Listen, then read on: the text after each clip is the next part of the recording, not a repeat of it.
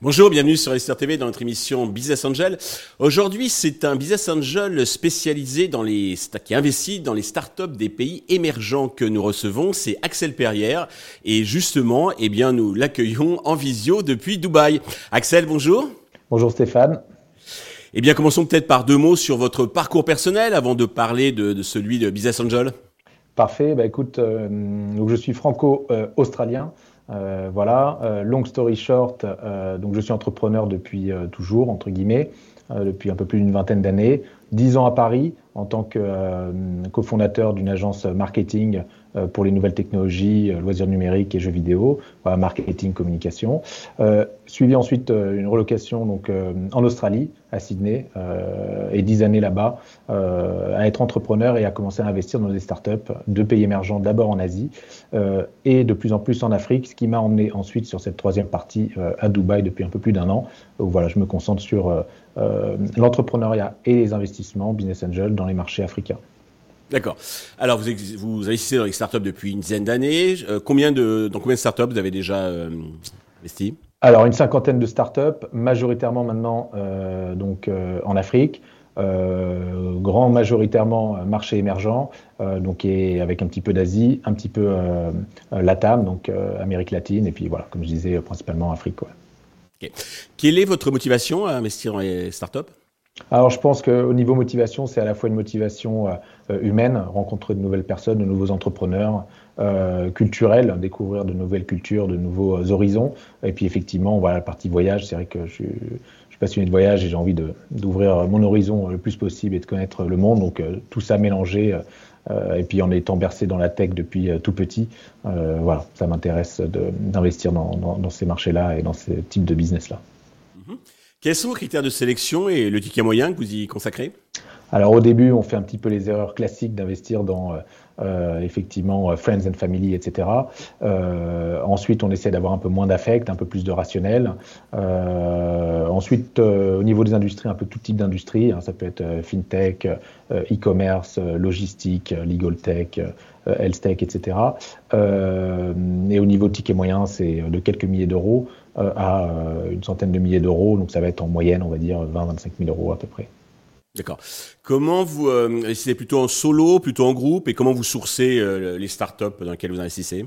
Alors pareil, il y a une vraie évolution, je pense, entre le début où on va euh, chercher à investir en solo, donc des plus gros tickets, prise de risque plus maximale.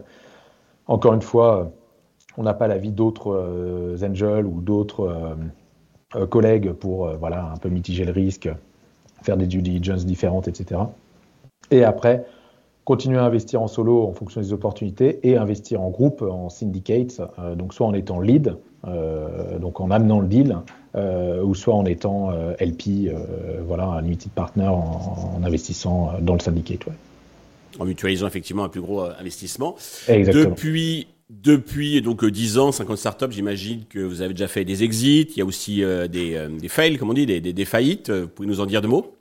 Oui, alors en fait, il y a deux choses. Un, en investissant early stage, le cycle est un peu plus long. Et deux, en investissant dans les marchés émergents, le cycle est aussi plus long. Euh, donc, des exits ou on va dire des euh, revalorisations, euh, bien sûr. Des exits, quelques-unes, mais encore euh, limitées. Au final, les deals prennent un petit peu plus de temps que prévu. La majorité de mes deals ont été faits, euh, on va dire, sur les cinq dernières années. Euh, ce dont je suis plutôt content, c'est que j'ai eu un fail sur tout ça. Euh, donc, c'est plutôt limité. Euh, voilà. Encore une fois, sur une cinquantaine de deals, on va chercher quelques deals euh, avec euh, un retour très intéressant, euh, quelques autres deals avec un retour moyen, et puis le reste va être compensé par ces, par ces deux premiers lots, entre guillemets. D'accord. Alors, il n'y a, a pas de sortie. C'est vrai que c'est des process qui sont un, un peu longs. Il faut savoir, quand on rentre sur une société, même en early stage, ben, on en sort souvent dix ans après. Exactement. Euh, alors, euh, indépendamment sur le côté extra-financier, on va dire, est-ce que vous avez eu des satisfactions, des déceptions avec les, les, les entrepreneurs ? Parce qu'en fait, vous, investir dans une start-up, c'est investir surtout, c'est miser sur euh, un entrepreneur, une entrepreneuse. Euh, est-ce que vous avez noté donc des, des différences de, de mentalité, on va dire, entre les différentes zones géographiques justement sur lesquelles vous investissez ? Non, alors au final, les entrepreneurs un petit peu partout dans le monde sont, sont tous les mêmes, avec euh, leurs qualités euh, et leurs défauts. Et effectivement, oui, on va dire les déceptions, ça va toujours être des déceptions euh, principalement humaines. Encore une fois, en étant business angel, en investissant euh, early stage dans ces euh, startups-là, euh, on est conscient, il faut être conscient du risque, encore une fois, dès le début. C'est pas un pari, hein, parce qu'encore une fois, on investit sur euh, un projet, sur un pitch, sur un marché, sur une industrie et sur des personnes.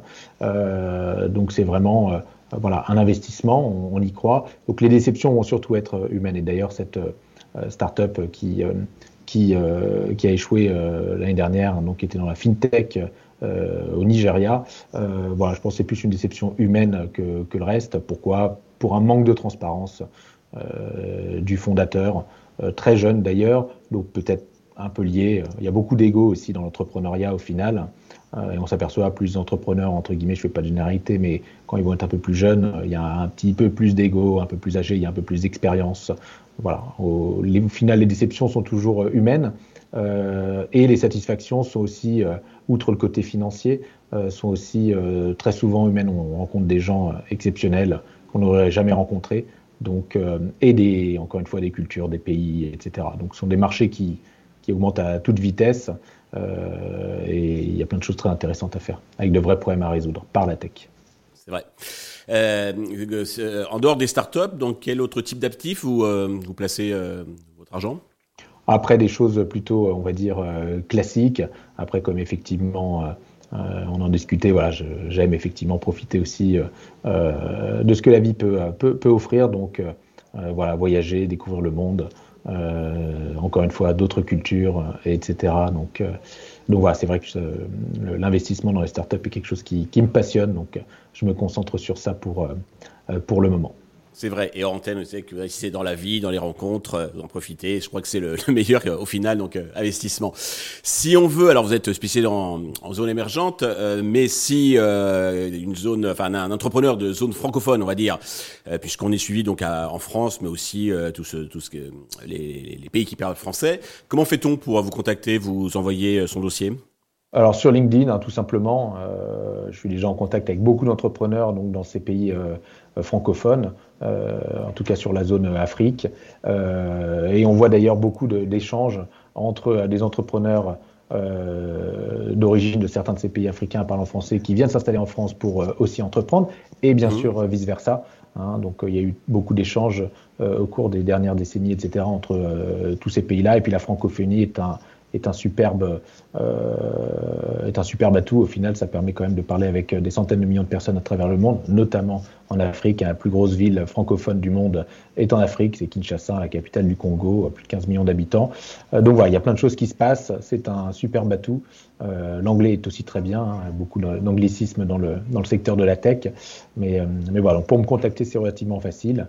Et encore une fois, je pense qu'il y a Il faut encourager les entrepreneurs dans les deux sens et les business angels à regarder ces marchés-là. Il y a plein de choses à faire, plein de personnes euh, passionnantes et ce sont des marchés passionnants aussi par, par nature. Axel, merci et bravo pour euh, votre philosophie, votre implication.